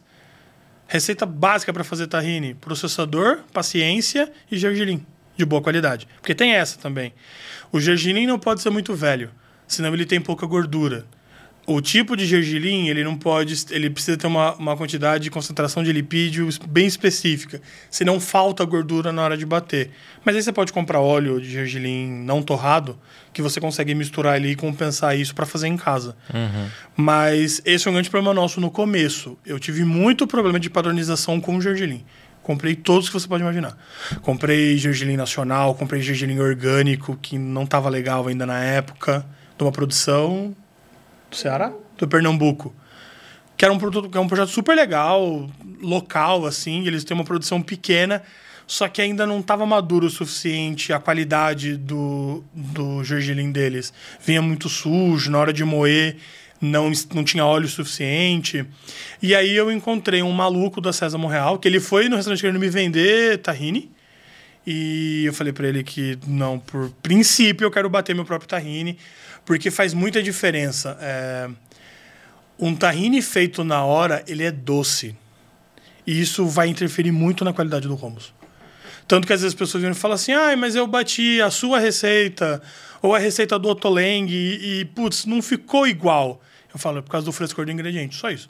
Você pode ter feito a mesma receita do mesmo jeito, mas como você tem essas oscilações, vai interferir. Se você me falar assim, ah, o seu é o mais próximo que eu já comi quando eu fui para Israel, eu falo por causa do tahine. Só, só por causa disso. Uhum. E isso vai interferir muito, porque a gente tenta ter um tahine muito fresco. E vai interferir. Eu sempre falo, o coração de um bom hummus é um bom tahine. Se você não tiver um bom tahine, você não vai ter um bom hummus. Não existe nada que você possa fazer. Nosso amigo Maurício mandou uma pergunta aqui também.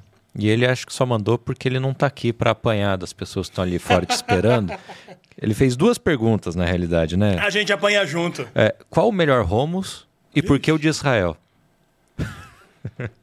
Bom, aí é o que o Maurício diz, né? Olha, eu vou falar o seguinte. Eu acho que melhor e pior é uma questão sempre pessoal. Eu acho que isso é uma parada que eu levo para minha vida, eu acho que isso vale para todo mundo. É mais aquilo que te agrada em si do que falar que um é melhor que o outro. Eu digo isso na prática, por exemplo, ano passado a gente particip... nós participamos do campeonato abraônico do Romos, que foi feito lá na Hebraica, que trouxe um representante, eram três representantes de cada comunidade. Então tinham três representantes da comunidade israelita, da comunidade judaica, três da cristã e três da comunidade muçulmana. E tinham pessoas com referências diversas e cada um bateu um romos e todos eram drasticamente diferentes entre si. Então, assim, puta, melhor ou pior, questão pessoal. Uhum. Eu acho que entra o como você cresceu, o que você cresceu comendo, como o seu paladar amadureceu. Eu acho que isso vai interferir se é melhor ou pior. É isso. Acho que vem uma questão pessoal. Eu acho que ele assim. só quis te provocar. Não, com aqui. certeza. Ele até perguntou assim: dá pra eu ir hoje ainda? Eu falei, pô, Maurício, eu adoraria, mas daí daqui a pouco vão falar que só tem você aqui, mas venha sempre, Maurício. Aproveitar para apresentar o vinho pra galera, que eu nem tava lembrando, a gente fica aqui no papo, eu esqueço que eu tenho que falar do vinho e tal. Tô tomando aqui o Foral de Lisboa, branco, ou seja, um vinho de Lisboa, um vinho português. Por que, que eu escolhi esse vinho para hoje? É um vinho muito leve, tem 9,5 de álcool, então assim, para tomar à tarde, putz, tranquilo. E ele é muito aromático também, então seria a minha escolha, por exemplo, para Romos. Sabe, um vinho leve e aromático, acho que iria bem. Principalmente às vezes com alguma especiaria e tal. 115 reais, importação da Vinho Ponto, tem aí na descrição tal, tá bem bacana, bem, bem leve, bem gostoso. E quem quiser, continue mandando perguntas aqui no chat que eu vou fazendo. Uma que eu ia perguntar, já que você citou representante da comunidade cristã, árabe, enfim, é, muçulmano, tem alguma restrição de alimento como os judeus têm, por exemplo, na, na culinária turca ou otomana?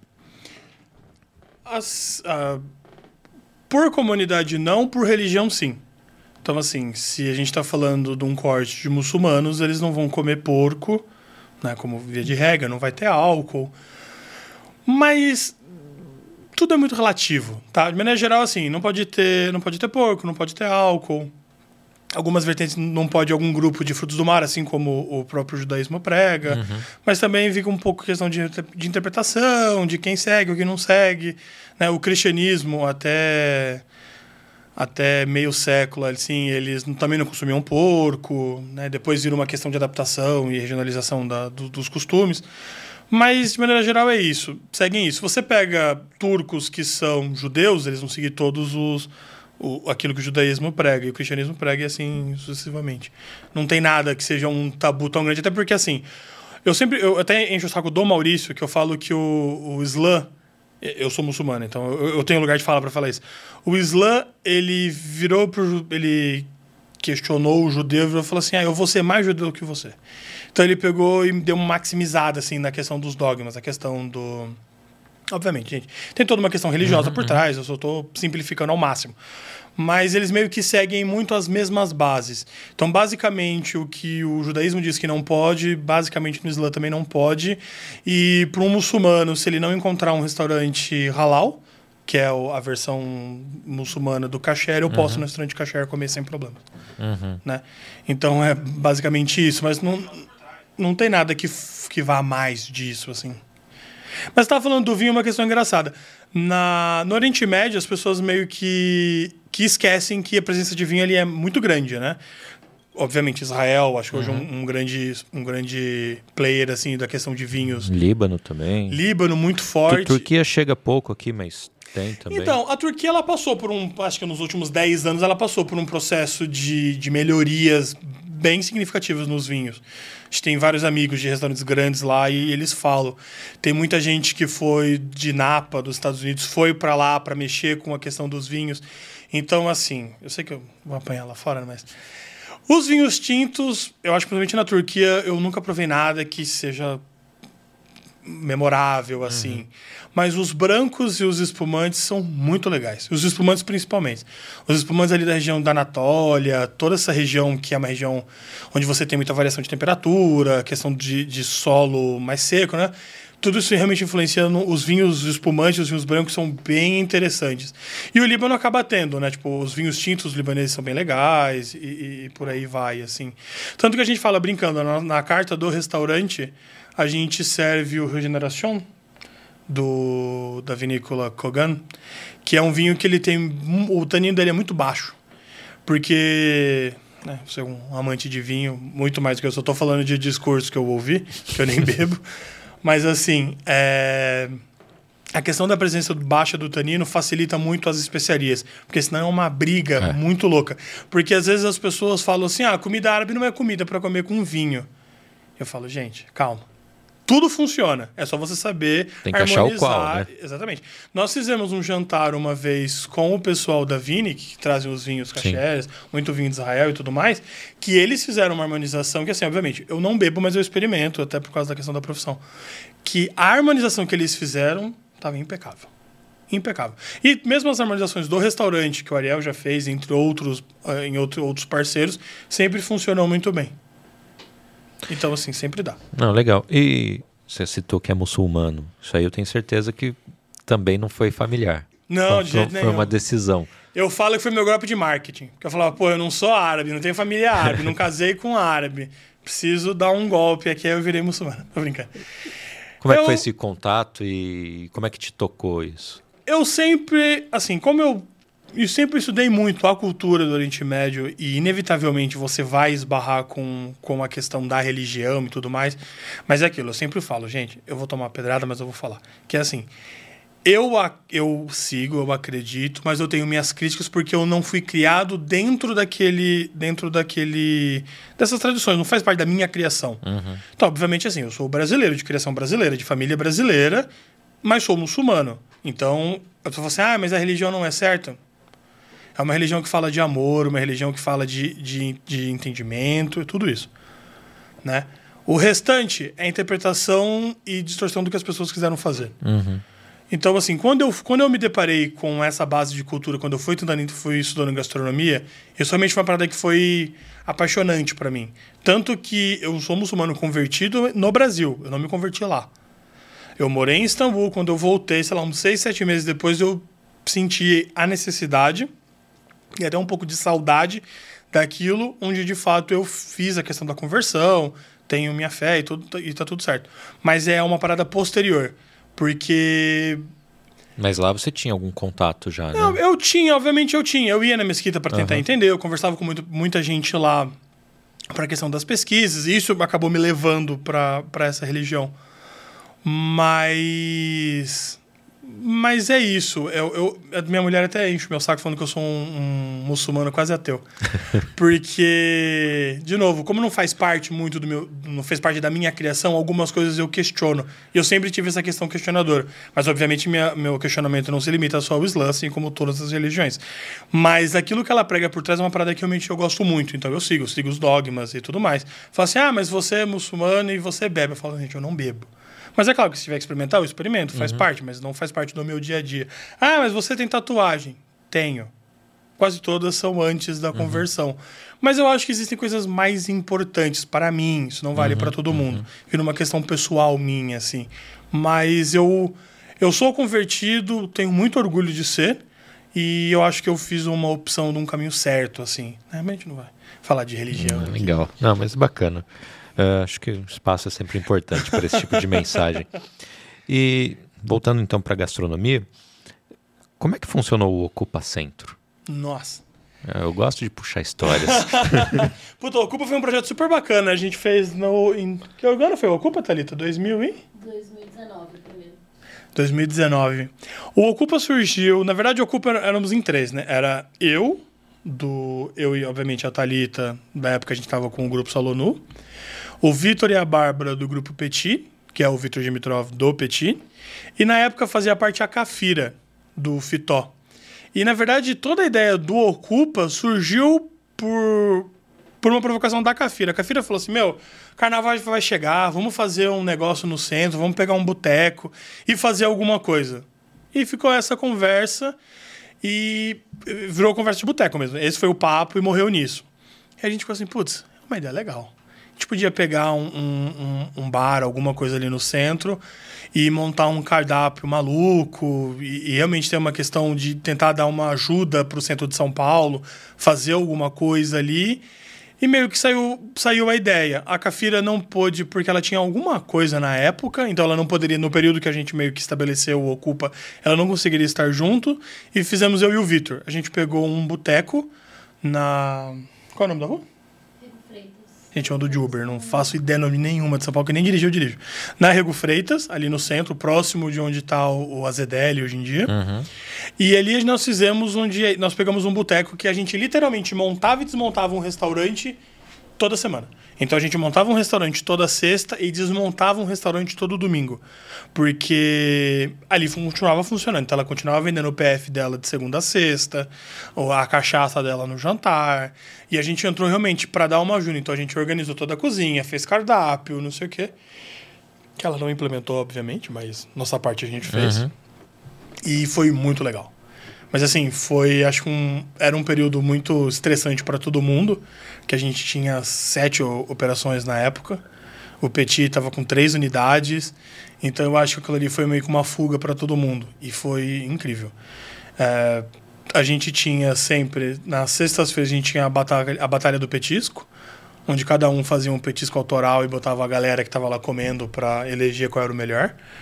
Foi muito legal. Várias pessoas foram. O Rodrigo Oliveira foi, o Paulo Chin foi, o Marcelo Correa Bassos foi, o Greg. Não, o Greg foi de jurado, né? O Greg e o Thiago foram jurados. Foi. O Benoit. Foi o Benoit ali do, do Sterm. Foi muito legal mesmo. A Cafira foi, ela conseguiu ir um dia para fazer.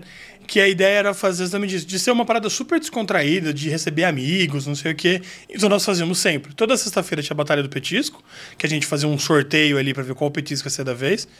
E saíam versões malucas assim. Na sexta-feira a gente bolava um PF, que tinha PF, pagode. É, sábado e domingo tinha PF e tinha, e tinha show. E a gente mudava o cardápio. A gente ficou quase três meses. Quase não, a gente ficou três meses.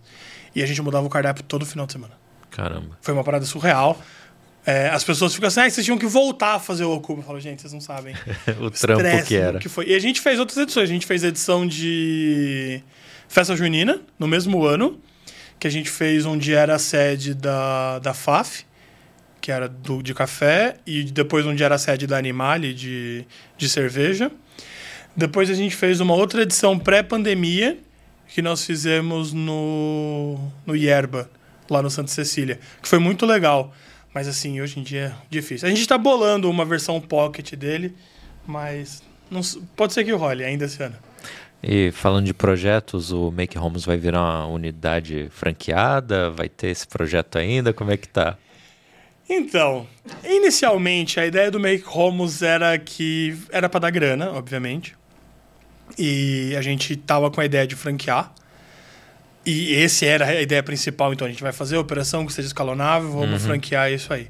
Só que eu lembro que eu falei pro, pro Paulo, que é um amigo nosso que trabalha com, com franquias e afins, e eu falei para ele, falei, Paulo, a gente pode fazer, mas eu vou te falar. Quanto mais tempo demorar, mais tempo eu vou estar apegado ao projeto e a probabilidade de a gente fazer isso vai ser menor.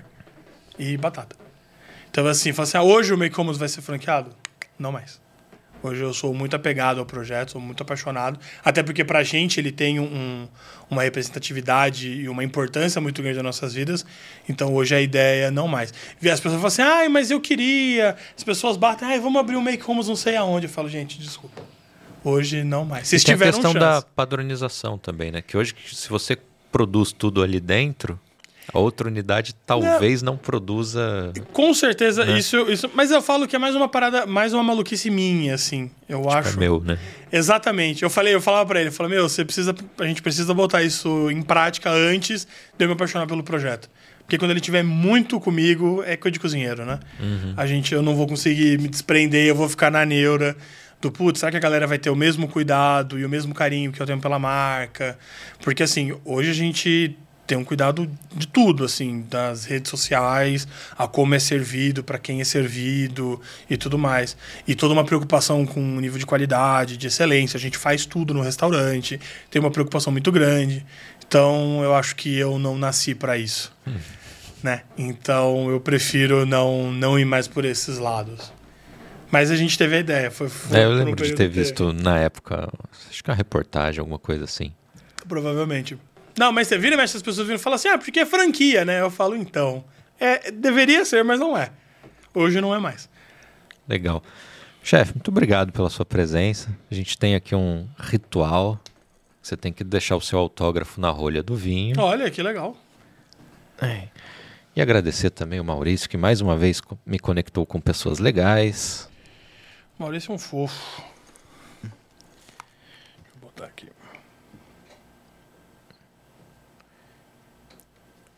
Já que você está assinando a rolha do vinho, o Olavo está perguntando aqui também se você já disse né, que serve vinhos no restaurante, e, mas ele perguntou quais que são, o que, que tem na carta, se você lembra. Vai, Thalita, fala daí eu repito aqui. Opa, não. A gente tem o Bonar da Regeneração. Agora a gente sim, tem o Bonar da Regeneração.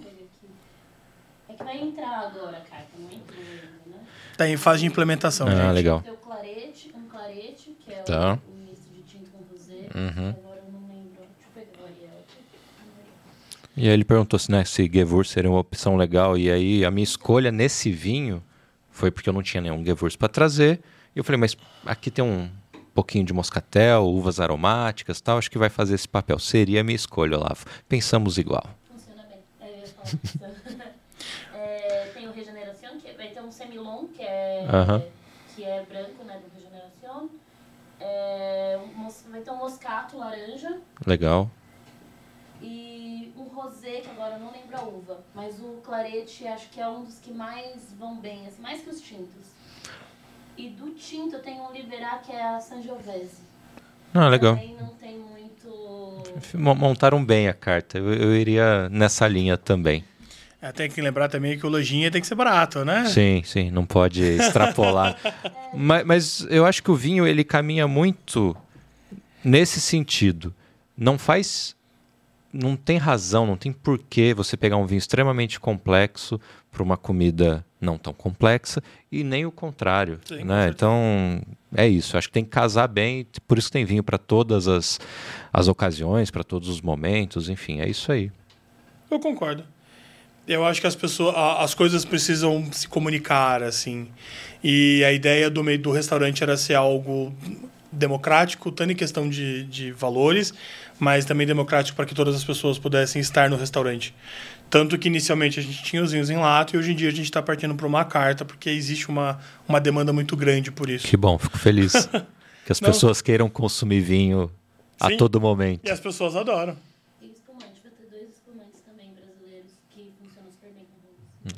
Ah, o espumante é um baita coringa, né? É. Então também seria uma escolha minha pro prato, dependendo ali do, do topping escolhido. É, Mas é prova, né? É prova. Assim, né? Faz parte da profissão. com certeza. Eu também, eu só bebo a trabalho. O problema é que eu trabalho com isso, né? Chefe, muito obrigado mais uma vez. Que satisfação conversar com você, te conhecer pessoalmente. Quem quiser ir no Make Homes, como é que faz? Bom, eu para quem quiser ir no McHomos, a gente tem o delivery, que eu falo vão ao restaurante. Né, o restaurante fica na Oscar Freire, 2270. No momento a gente está só no jantar, né? Então de terça a sexta-feira das 6 horas às 10 e meia. Sábado do meio-dia às 4 e depois das 7 às 10. E domingo do meio-dia às 5 horas da tarde. Vão ao restaurante Vão ao restaurante, não peçam delivery, mas se pedirem o delivery, manda um coraçãozinho que te manda um presente que viram a gente falando aqui no podcast. É isso aí. Ah, tem que falar, eu conheci no Tanino Cast, hein? Exatamente. Me, me dê essa moral aí, me ajuda. E eu fui encerrar três vezes já a conversa, chegou mais pergunta. Então não tenho Não, compromisso lá, com o horário. O Eric mandou o seguinte: churrasco turco, qual que você indica? O que é o churrasco turco? Qual que é a diferença aí? Eu conheço o churrasco brasileiro e grego. Assim, quer ver, ó, normalmente quando as pessoas falam de churrasco turco, elas estão se referindo basicamente ao kebab. Mas é que o kebab, eu sempre falo que o kebab ele é algo específico. Kebab é kebab. Porque eles têm uma palavra para churrasco, para grelhado, que é esgara. Mas o kebab é uma instituição, assim. É, pode ser tanto de espeto, é, de espetinho, igual a gente come no Brasil, com carne, legumes e afins.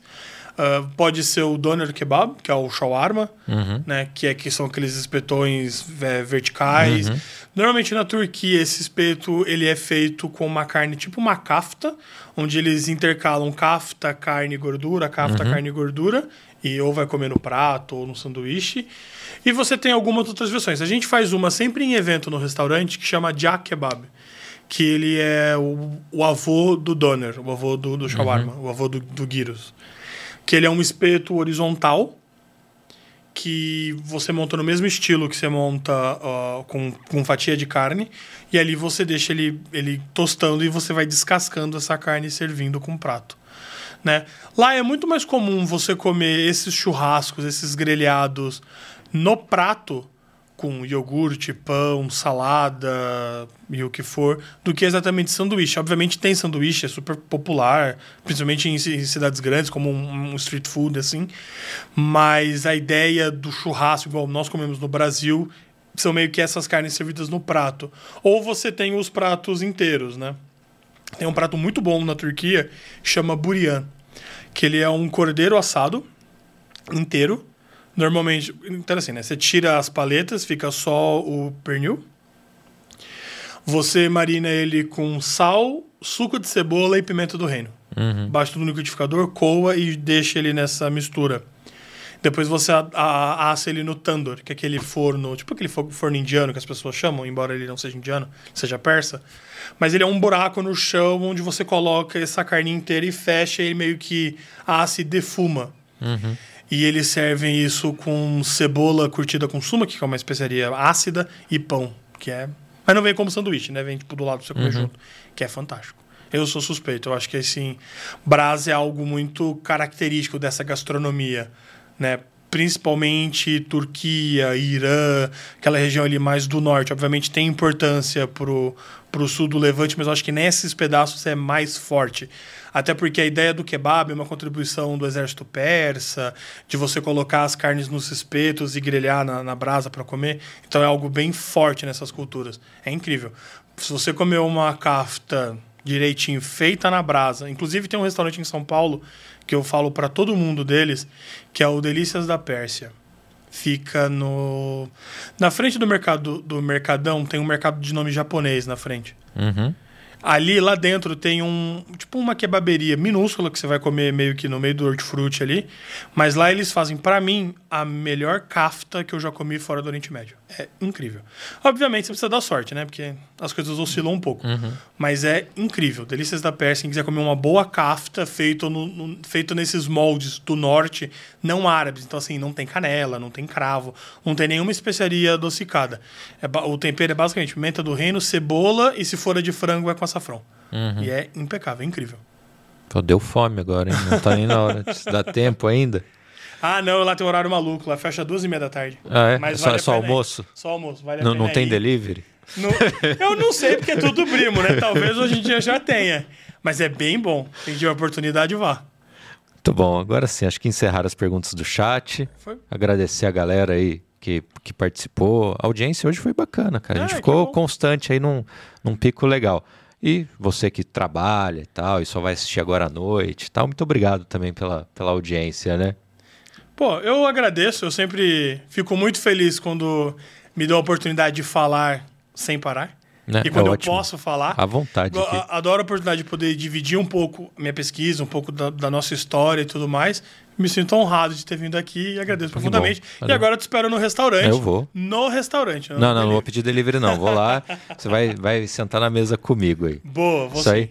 Valeu. Gente, muito obrigado. Até o próximo episódio. Saúde.